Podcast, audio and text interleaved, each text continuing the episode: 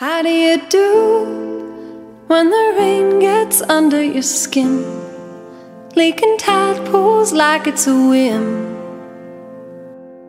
And what do you say when it's all gone sideways and fools? And your heart won't beat with the rules. Little backing like a shoot on the path. You're pushing past these boulders pushing past these boulders. Welcome to the Bridge to Branches podcast. You and your entirety are welcome here, no matter who you are, where you're from, or what you've been through.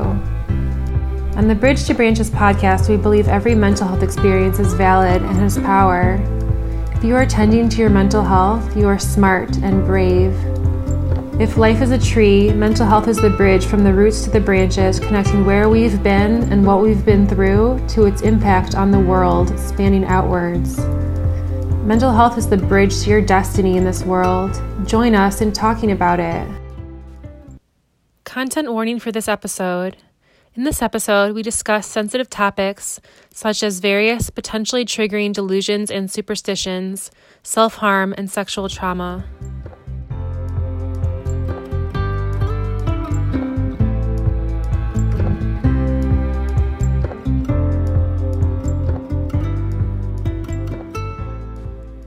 Hi, everyone. This is Alex. Thanks so much for being here. Joining us today for a conversation around mental health, undiagnosed issues, and other topics is Emily Sioma. Emily is an activist from Southeast Michigan and a graduate from the University of Michigan. After receiving her bachelor's degree in women's studies, Emily went on to become Miss Michigan 2018, where she advocated for survivors of sexual violence at the 2019 Miss America competition. Since then, she has started to pursue her career ambitions of becoming an advocate for reproductive rights and sexuality education. We hope you enjoy episode 4.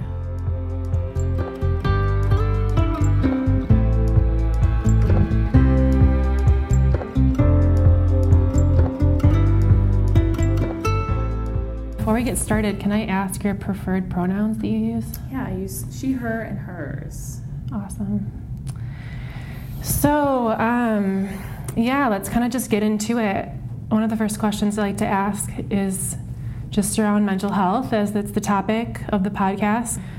How do you kind of define mental health and how do you relate to it? So, for me, mental health, I think, has always kind of been like a, a broad topic that I hear a lot of people talking about because being kind of involved in the pageant world, a lot of people took on their platforms or the philanthropic thing that they were doing during their year and they talked about mental health but i never really saw a lot of the in-depth kind of like talking about the the darker side of mental health and actually dealing with mental health being someone that um, has a couple different diagnoses. So for me mental health has been kind of discovering along the way how i interact with it and it changes the way that I interact with other people around me who are in the field, working and advocating for mental health um, awareness or mental health um, treatment and wholeness. And yeah, it's kind of been a lifelong journey figuring out what it means to me. So I don't even know if I have a real definition um, to give right now. I think it's always kind of a working definition. Definitely, definitely. No, that's great. I think that a lot of people's own experiences are what kind of lend to their definition. So um, how did your mental health journey, or when did your mental health journey really begin? I think I first became very aware of uh, my emotions as my mental health when I was about 14, 15 years old. I really struggled a lot in school, not academically, but relating to a lot of my peers because growing up as an only child and really being only surrounded by adults, I came to communicate with people as an adult and expected the same. And when I was met in school by you know by my peers not treating me as an adult or not being able to converse with people in that way i understood but then being met by adults treating me as a child and speaking to me as a child um, I really didn't know how to respond, and that's when I realized I had a lot of emotional responses to things that to a lot of other people, you know, maybe wouldn't have elicited such a response. So when I was 15, I had, you know, really expressed that I wasn't feeling well and I was always very emotional, and I had gotten to the point where I realized I was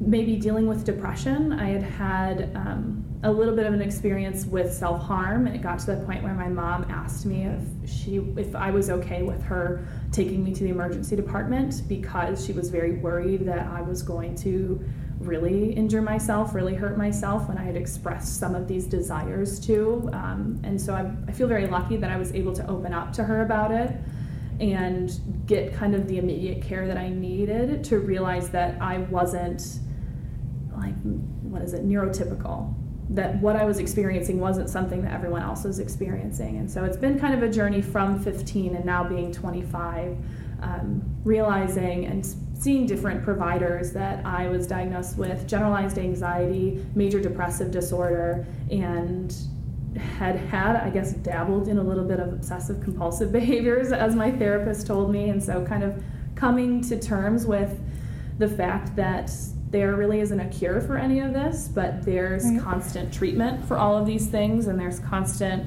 um, self work that I can be doing, um, educating myself on how to take care of myself. Um, has been a 10 year process to now, and I know will be a lifelong journey. Totally. I struggled with um, OCD as well, along with depression and anxiety early on. Um, that seems to be something that's diagnosed around that age. Mm-hmm quite a bit. Um, I wasn't. I wasn't actually diagnosed when I was younger because I didn't realize that the behaviors I was exhibiting. It was at night when I when my parents had gone to bed, and so no one was watching me kind of go through these rituals, and I kind of thought it was just like, oh, I'm just very afraid of the dark. There, people always have these like weird feelings about being alone at night or like being in your room at night, and it wasn't until I was talking with my therapist probably less than a year ago. And she was like, Do you you know psychology, you studied you know women's studies, you had to take classes. Mm-hmm. Do you know what this sounds like? I had no idea. And she's like, It sounds like you had unaddressed, undiagnosed obsessive compulsive behaviors when you were a child. And to me, like that shook my world because I'm like, okay, I can handle anxiety, I can handle depression, but obsessive compulsive behaviors, I'm like, I never thought that was something, and I never, I didn't recognize it. Now that I've grown out of most of them, um, it was kind of, man, if I would have been able to be open, or if I would have had more people talking about that OCD doesn't look like counting your pencils all the time. It doesn't look like having to touch a doorknob a bunch of times. Um, if I would have had that kind of representation, maybe I would have been able to reach out beforehand and um, get treatment for a lot of the anxiety that that was causing me. Totally, uh, access is a big is a big deal. Yeah. Um, so, what were your symptoms of OCD? For me, it was a lot of rituals around sleeping um, because, and what I realized that for it to be an obsessive compulsive behavior and a diagnosis, that there has to be some sort of ritualistic behavior surrounded, like that's surrounding a certain topic for me, which was sleep, and it had to be followed by some sort of like feeling of fear or danger. And for me, it was I felt like if I didn't do these certain things didn't sleep a certain way, when the vent was going with a light on, with all these things going on, that someone was going to murder my parents and then come for me. And it was never in like a way that I was like very scared of it. It was just kind of a thing. I'm like, nope, I know this is what's going to happen. Totally, I'm not yeah. afraid of it. I know what's going to happen, so I have to do it. And if I don't do it, I was so anxious I couldn't sleep. Yeah. And it, it was weird for me to recognize and to go back and reflect and be like, holy cow, that, that's very jarring for a right, seven-year-old right. to like be okay with the thought of like someone's gonna murder my parents and then they're gonna come and murder me. Like it wasn't out of, it wasn't based out of fear and it didn't feel rational, but it also wasn't something that I could rationalize to the point of convincing myself out of. And that's when my therapist was like, you know, those might be obsessive compulsive behavior. So to know I don't have a diagnosis diagnosis of obsessive compulsive disorder, but she recognized that I had some behaviors and tendencies that, you know, if addressed when I was younger, might have led to a diagnosis. Um, but right, you know, right. I've gotten to the point where, as an adult, I'm able to talk to myself and have those conversations with my, within my own head, where I'm like, okay, you know, you can wean yourself off of doing these things. The anxiety and the the trigger wasn't so bad that I, as an adult, can't train myself to not feel anxious about those things. I still have those thoughts sometimes, but I have to like talk myself out and be like, you know what? That's not real. That's not rational. It's okay. Right. And right. then eventually I do fall asleep. So Yeah, it's interesting. I had such a similar experience, although it wasn't quite around like that story wasn't the, the story wasn't the same for me, but around like the type of thing where I'd I'd go in, in, into my thoughts and it would be like a if I don't do this, then this will happen type thing, and I had never recognized that that alone was the OCD like symptom kind of, mm-hmm. um, or like what would the explanation behind the symptom. Um, that we kind of tell ourselves. But uh, yeah, I would I would count I would count like letters and words, and I think it was always around and like I would count numbers and add up numbers to try to have them equal like an even number. Like do very kind of um, have these like nuanced behaviors and i still kind of do them now like i'm not medicated for ocd and it's again with being an adult like it's not something that really affects my day to day or really gets in the way of things. But I do like little things where I'm like, if I don't do this, then I'll do this. So I just do the thing really quick, and uh, whether it's like step on a crack or like mm-hmm. you know like it's weird because you're trying to like rationalize within like at the same time that you're thinking like it's I get that this is an irrational behavior, but you're like, okay, just rationalize this and make it make it equal out if it's about numbers make it equal the thing yeah. you need it to and for me it was like my position in sleep i'm like if i'm sleeping with my head facing in this direction and my back facing this way and then all of these things together that will and for me I, when i explain this i'm like man i feel like i, I sound a little wild because i'm like it would create a force field around me and also around my parents and i just thought it was a weird yeah. childhood fantasy but it was me right. actually as a child doing these things to you know protect myself from harm and protect my family from harm. And so that's why i get a little bit touchy now that i'm like recognizing when people are very like oh oh yeah i'm so ocd about that. And i kind of in a very like non uh, i'm not trying to be harsh or not trying to be hostile about it but i'm like oh, so when you get this, do you feel like you're going to die or your family's going to die or like something really bad's going to happen? They're right. like, well, no. Right. I'm like, yeah, maybe be a little bit more hesitant because that's like the real world symptom of people who experience obsessive compulsive disorder, obsessive compulsive behaviors, where it's like they feel some sort of imminent doom. doom maybe not yeah. everyone, and I don't mean to speak for everybody, but for me, like realizing as a child, like I felt like I was going to die, my parents were going to die if I don't do these things it gave me much more of a realistic view of what people who very severely or even moderately as an adult experience obsessive compulsive disorder and behaviors um, and, and the anxiety that they feel day to day doing behaviors and doing things that a lot of people would consider just like uh, of a bump in the road right. something that's just kind of annoying. Yeah and the whole point of this podcast i think is around talking about is to talk about mental health situations and experiences that we have um, so as to give other folks permission to kind of do the same and to let people know that it's okay. And you talking about this is kind of giving me permission to even talk a little bit more about my ocd now which does relate to a feeling of imminent doom now that you mm-hmm. say that phrase. Like that's often what i what i think of. And you know again it's not something that like gets in the way of my life happening but it's interesting. So yeah i wonder I wonder, sometimes I wonder if like everyone has those little kind of quirks or if it really is just like, I mean, you and I are similar in so many ways. Mm-hmm. I think that we know that by now. and I'm like, is it is it us? Is it yeah. our diagnoses? And, it, and it's not to like pathologize every little kind of thing that we do, but for me, getting kind of a like pathologizing a behavior that I had experienced helped me to better put it into perspective. Right. This isn't what everyone else experiences.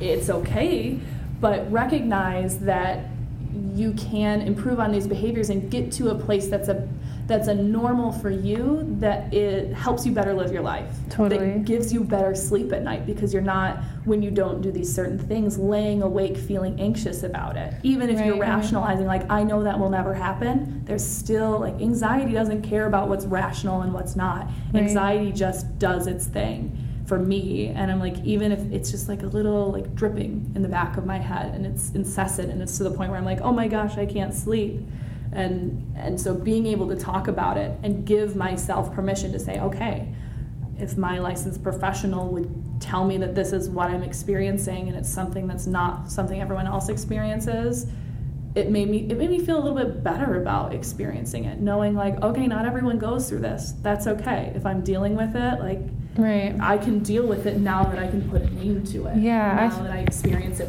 in a, in a society or in a group of people that experience kind of something very unique Right, completely. It's like we all experiencing some. We all are experiencing something, and it's different. Everything that we're experiencing is different from each other, but we're all experiencing something. Mhm. And I think that's part of like the message around mental health to be to be taken from this whole topic is is that everyone experiences something at some point or another. So whether or not it's you know having the feeling of imminent doom that you have to do some little quirky kind of thing in your life and um, give into it, or or whether it's you know it is depression or it's anxiety, and everyone is going through, everyone experiences something at some time or another. So yeah I think the other the other um, question I have because you mentioned anxiety too, just in your in the last minute. If you is if you feel like anxiety is kind of an inhibitory emotion that crops up, and I guess I'm kind of saying that I do feel this way by saying it like this. it, yeah, but- totally. Um, I, I mean, I guess I'll just say straight up, like I feel like anxiety is an inhib- inhibitory emotion that is really just blocking us from facing or feeling a fear. So whether that be anxiety that comes up because of the fear that we have of an impending doom and whatever that looks like to us, impending doom can mean different things for different people, or it's it is you know the ultimate fear I think that all people kind of experience, it, of, which is of death um, or if it's of little things in the day to day, like, is that why we all experience anxiety? You know, is that why people experience? I think about that a lot. I think about like shame and guilt and anxiety being and frustration and all these things being inhibitory emotions of pain and of fear. So, Well, I think for me, when I when I think about anxiety specifically, because it is something, and I use this term a lot, it's been pathologized in a way that's like there's a treatment for it, there's a cure for it. I think a lot of people situationally can feel anxious about stuff, but more. I've had to recognize the difference between when I feel anxiety and when I'm just feeling stress or when I'm feeling nerves. yeah. And I think that when I'm feeling stress and nerves and very situationally, I'm experiencing things that are in, like contextually it makes sense to experience these things. It's very different from when I feel my generalized anxiety that is something that actually gets in the way of me leading my normal what I would hope to be a more normal baseline life is because it will be ruminating thoughts that are so intrusive that they stop me from being able to focus on the task at hand. Or when I go to bed at night, I replay my day, not just in a way that's like I'm reviewing what I've done, but I'm focusing in on things that are so minuscule and unimportant that I recognize. I almost, and sometimes throughout this, I will probably talk about how I have a, a person that is me, and I have a part of me that is my anxiety, my depression, my um, kind of like those intrusive thoughts, uh, more of like the negative, dark emotions. And I don't recognize them as being myself. I recognize that I myself experience and feel stress and feel nervousness. But anxiety is a different part of me that creeps in and almost takes control over my rational mind. And no matter how much I can rationalize through something and talk myself through something, there's this other part of me that doesn't let it happen, that sometimes wins over. And so, thinking about my anxiety, and I guess I can better articulate it with depression, is that when I'm just feeling sad, I can recognize because I'm like, okay, I'm feeling this emotion. But when I feel depressed, I actually feel a physical weight on my body. I notice that my posture changes and I slump. And it's not something like, oh, I just fixed my posture, I feel better. I actually feel that physical weight pulling me down. And that's when I can recognize the difference between my symptoms of feeling sadness, feeling guilt, feeling whatever that dark emotion is, and actually feeling my depression, actually feeling my anxiety. I get much more of a, a long lasting physical response to this ongoing emotion. So I think getting back to the question, um, for me, there's a big difference between stress inhibiting my life, sadness inhibiting my life, and getting in the way of things because I can not talk my way out of them, but I can process those. But anxiety and depression, I don't feel as though there's as easy a way to talk myself out of a depressive episode or to rationalize an anxious or an anxiety attack that I'm having because it's almost like those feelings don't care. They Yeah. don't they don't care about what Emily feels. They are just seeping in and taking control of what I am feeling no matter what I try to do about it. Right, right. And I and I, sometimes I feel like unless you have it, have depression, have anxiety, um, I have, noticed that some people don't understand when I'm um, using that analogy of like it's me, but it's not me that's feeling these things. I, I have noticed that some people don't always get that recognize that but i had someone explain it to me one time that they feel like their depression isn't them they feel like their anxiety isn't them and if you recognize something you're experiencing in that what i'm saying like it's it's a, a was liberating for me almost because i finally had words to put to like but this just doesn't feel like me it doesn't feel like emily it doesn't feel like me Right, So- right. Yeah, I mean, I tend to think that things like anxiety, uh, some will say like stress and sadness, those are parts of, of almost daily life, right? Like pretty much every day you're going to exp- experience some stress, you're going to experience maybe some sadness.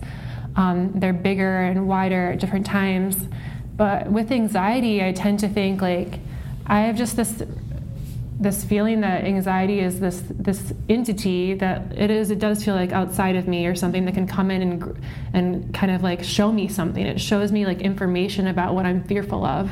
To kind of like just go into that for a second.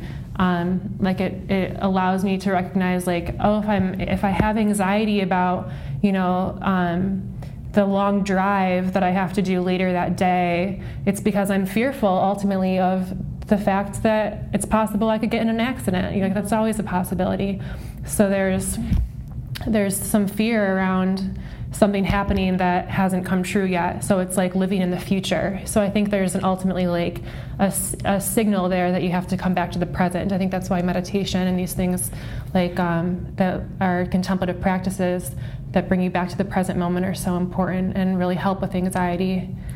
Um, so yeah, as far as uh, depression goes, um, when I felt depressed in the past, I felt actually periods of um, total apathy, and I have like like the feeling around when you say like your shoulders are slumped and you feel it more like in your body, like it's this dead weight almost in you. Like, yeah, depression can be can be really really challenging. yeah, way. I almost because I do have a tendency to disassociate when I'm having like episodes of depression, and it almost feels as though like me as like a soul or a being is being squeezed in my own body. And there's like all this empty space within my own like physical body that I'm not allowed to take up anymore. Me as Emily because my depression is pushing it down. And so it feels like even though I'm like correcting my posture it still feels like on the inside I'm being weighed down, I'm being pulled down, I'm kind of being pushed further and further inside of myself. And I even notice that sometimes when I'm starting to feel really depressed or starting to ruminate on certain thoughts and become very anxious, it's almost like me pulls back from my eyes and I'm watching myself from mm-hmm. within my own head do things. And it's a very it's a very weird feeling of thinking about mental health and your brain and how it controls even the sensations that you have physically and how it can change the way you relate to the physical space that you take up in life and in the world, but also that space that you as a soul or as a being takes up within your own body and how much control you have over that. And yeah, so it's, it's been an interesting ongoing, like as I've um, gotten on certain medications, gotten on my SSRIs to try and curb some of the symptoms to I guess, do with therapy to get a new normal, get back to that baseline. Um, it's given me a lot of new language and a lot of new perspective to become very self aware of how my mental health affects my physical health or even just how it affects my ability to take up space physically within myself. Totally, totally.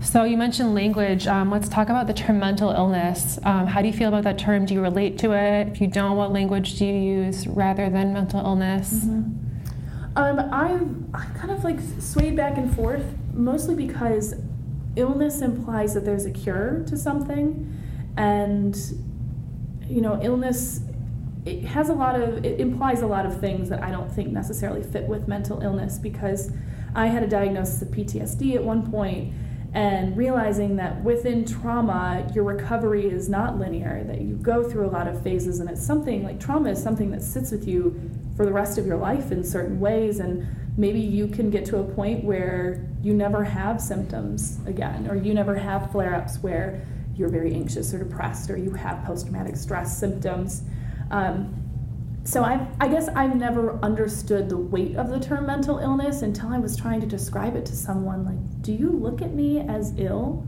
Mm-hmm. Do you look at me as someone who's experienced some sort of sickness, like you would look at someone who has the flu, or like someone who has something that's maybe less curable, like cancer? And that was the first time I realized that the term mental illness, when we talk about it in in bills and in legislation and in the hospital setting that it's something that you really focus on the term illness. But I think in our everyday life, when we talk more about mental illness, we focus more on the health aspects and that it's overall health. And I think that even having a diagnosis of a mental illness, that it's not so much about the illness, that it's now more about your overall health as a, as a being and that just in the, our physical health, like being active and going to the gym, it fluctuates all the time when we're on a diet and eating healthier, when we have a routine. It's the same way that we're taking care of our physical body, we also need to take care of our um, of our mental health. Completely. Almost thinking about like people with diabetes. You don't I don't look at people with diabetes as like type 1 diabetes that you're born with. I think that's the type of diabetes yeah, that you're born sure, with, but uh, the type of diabetes that you're born with, I don't look at those people as having an illness. I look at them as, as having a disorder that they have to treat and they have to find ways to lead a more normal life and implement all of these certain strategies to get them to that like more typical body um, and to exist in the world that we live in in a way that you know allows them to be kind of on an even playing field and that's kind of how i feel about my mental health is that I have all of these things that sometimes feel like they're pulling me down from that baseline level that everyone else lives at. And I'm finding ways to coping through coping mechanisms and therapy and certain types of medication um, that I'm finding ways to get myself back up to that baseline that I think everyone else is kind of playing at. Right, and right. so it's I don't really like the term mental illness because I think it has different weight when it's used in different ways, but I instead like to focus much more on the mental health side of things as a whole being because we all have mental health. Not everyone has a diagnosis, but we all have health, mental health that we have to take care of and we have to be aware of. Completely, completely. I like um, the path to mental wellness rather than illness. Yeah. Like you know, if you're if you're tending to your mental health, you're on the path towards mental wellness and to mm-hmm. into a higher state of mental health. Um, so I think that's important to know. And yeah, again, I appreciate the note of that every person has mental health. Um, so why do you think people are so hesitant to relate to sometimes their diagnoses or to say that they have a mental illness? outside of everything that you just mentioned, like why is there so much stigma around these words and this topic? Why do you think people are so afraid? I have, I have a hard time saying why because I sometimes don't understand. I recognize now that I'm someone that's very open and right. I'm always sharing. I feel like my way of communicating is sharing my personal stories to help people gain a better understanding of who I am and how I make decisions, why I make decisions, why I do the things that I do, to give people a better understanding of me.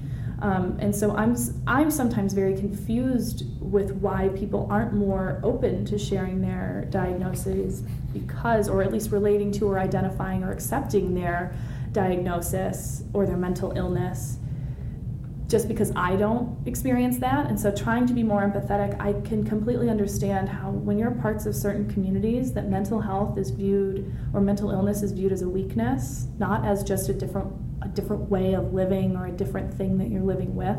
It's viewed as a, a weakness, an actual illness that needs to be fixed, and you're lesser than or weaker than because of these things that you experience. Um, and so I can understand that wanting to be an insider in the community that you're a part of, trying to stray away from talking about mental illness and talking about mental health. Um, so I think because there's it's just kind of like a vicious cycle. Because we don't talk about it, there's stigma. Because there's stigma, we don't talk about it. Because we're not as open and accepting, there's stigma. Because there's stigma, we're not as open and accepting. And so it, it, I think it's going to take a lot of people sharing their stories and a lot of people who are prominent within their own individual communities that have capital to be able to say, I'm experiencing this, that will allow people who maybe don't have as much social capital within their community to feel okay at first within themselves to accept it and then to be more open with their communities about it. Completely. I totally agree. Um, so, yeah, I think that talking about stigma and mental health stigma is the first step to dismantling it mm-hmm. and just deconstructing it. Um, and I think that there's the point to be made that those who have struggled with mental health experiences and mental health issues, the people that we have on this podcast have all struggled with mental health issues and crises and so on and so forth at some time or another and are all doing amazing, awesome things in the world. So I think that's part of a big part of destigmatizing the stigma and mm-hmm. the mental health topic in general. So let's talk a little bit about what you are doing now in the world and how mental health has impacted that journey. Yeah, so thank you for you know facilitating this and having so many people on that are sharing not the ways that their mental health is limiting them, but the way that their mental health has inspired the work that they do, or impacted or influenced the work they do, or just changed the lens of how they do their work. Um, yeah. and, and I will say, so I'm um, a survivor of sexual assault. And so, for anyone listening, I will talk a little bit about assault, and so just a content warning beforehand. Um, but a lot of the work that I do is on the side of supporting survivors. I think we do a lot um, in regards of talking about prevention, talking about awareness and statistics of sexual violence in our country, in our communities. But I found as a survivor myself that there wasn't as much of a community um, focus on how to support survivors long after they have experienced assault. Because as I had kind of briefly mentioned earlier, trauma is something that sits with you, especially when you're a survivor, when you become a victim, and ultimately I choose to call myself a survivor of sexual assault, that never goes away. I will never be someone in the future who has not experienced sexual assault and sexual violence. And with that in mind, it's understanding that though we can treat symptoms of PTSD if you're ever diagnosed with it, though we can treat symptoms of anxiety or depression that stem off of um, the experience and the trauma that you have had, there might be times 20 years into the future where you find that there's a new trigger that you've never experienced before that brings up these old memories of the trauma that you've had. It goes back to healing not being linear, right? Yeah, exactly. Yeah. And it's kind of all full circle in that you know, there might be a time in the future when people have kind of not forgotten, but there's kind of this this mentality of it's been years. Why do you why are you still sensitive about that? It's you've had all this time. Why isn't there all this closure that you have? Why are you still talking about it? And that's what I wanted to push our communities to do better is is figuring out how do we support survivors long term and really starting community level conversations about how do you support a survivor of sexual violence in general? Because I think we do so much on knowing that it happens and uh, unfortunately talking so much about prevention and putting the onus on women or putting onus on the people who are experiencing sexual violence at a higher rate. Um, that I think the conversation of how do we as a community support them kind of gets brushed off to the side. And so for me, a lot of the work that I have done has been centered around three questions. How do you support, or how will you support a survivor when they disclose their assault to you? Uh, what is the next step? So, what resources are in your area that if someone were to disclose to you, what would you tell them to do next? Are you aware of them? Are you educated enough on them to be able to provide them with a next step? And the final question is where?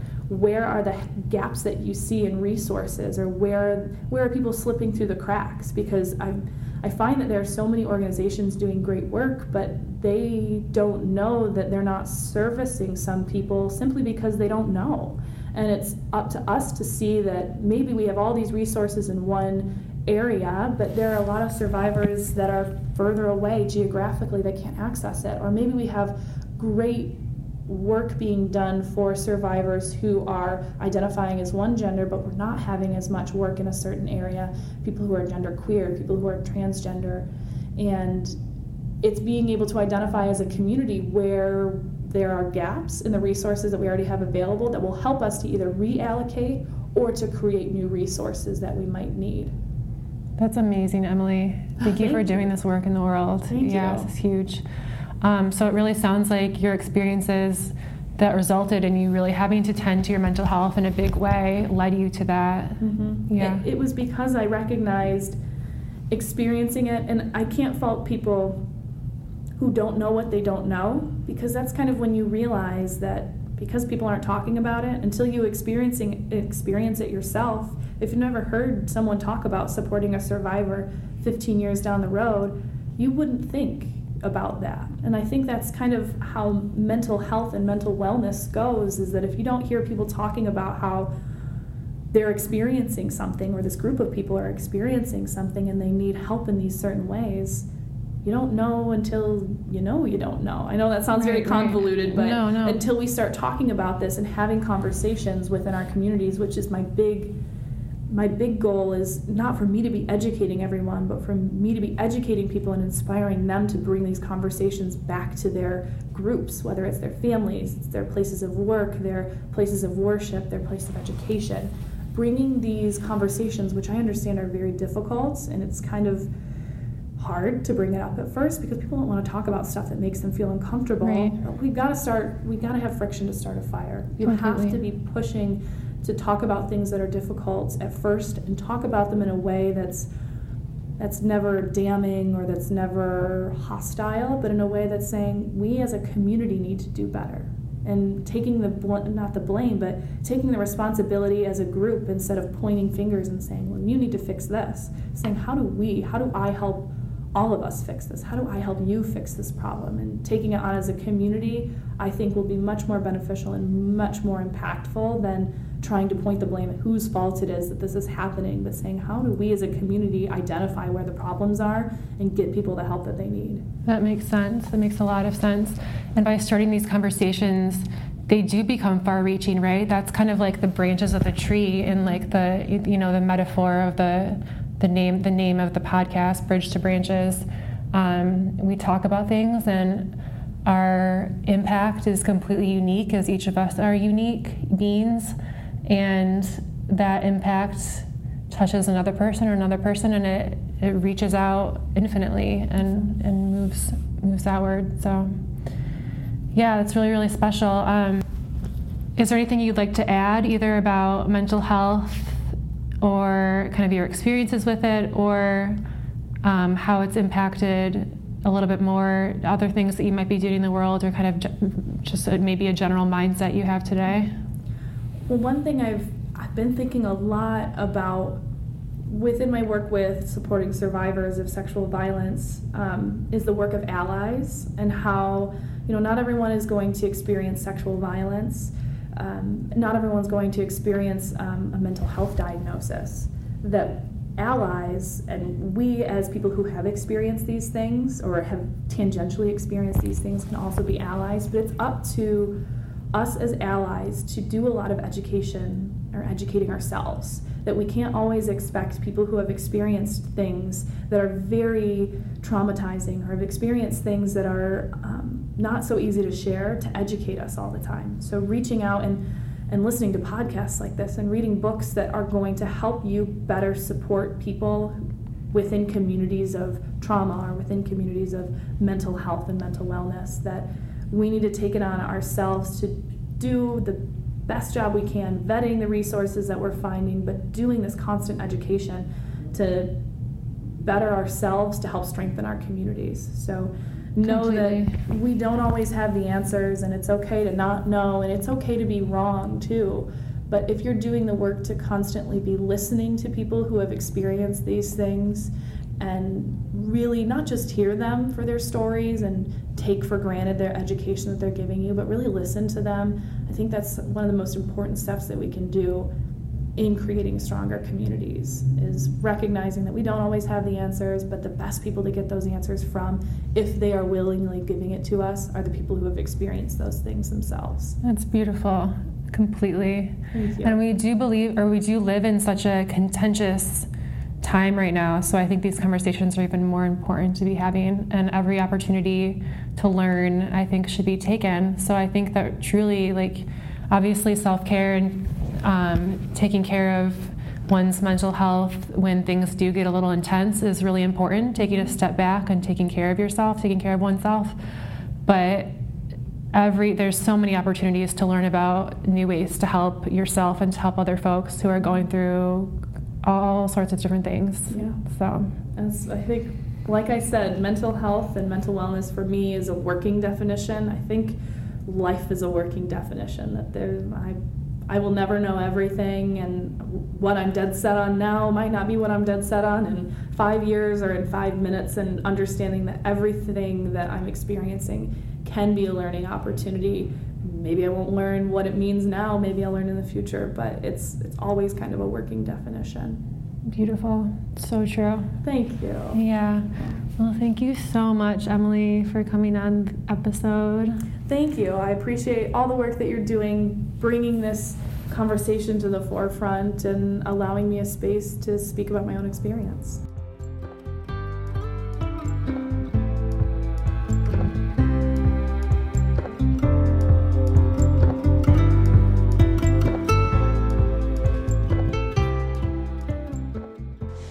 Mental health affects us all. If you are feeling suicidal, please call the suicide hotline at 1 800 273 8255. Look down at your body, whisper, There is no home like you. Thank you. Rupi Kaur. Thank you to the City of Detroit, where we record this podcast each week. To Ayla Nereo for the use of her beautiful song. And to our listeners who may be struggling with mental health issues, may this podcast serve as a light in what can often be a very dark night. Catch you next time on the Bridge to Branches podcast.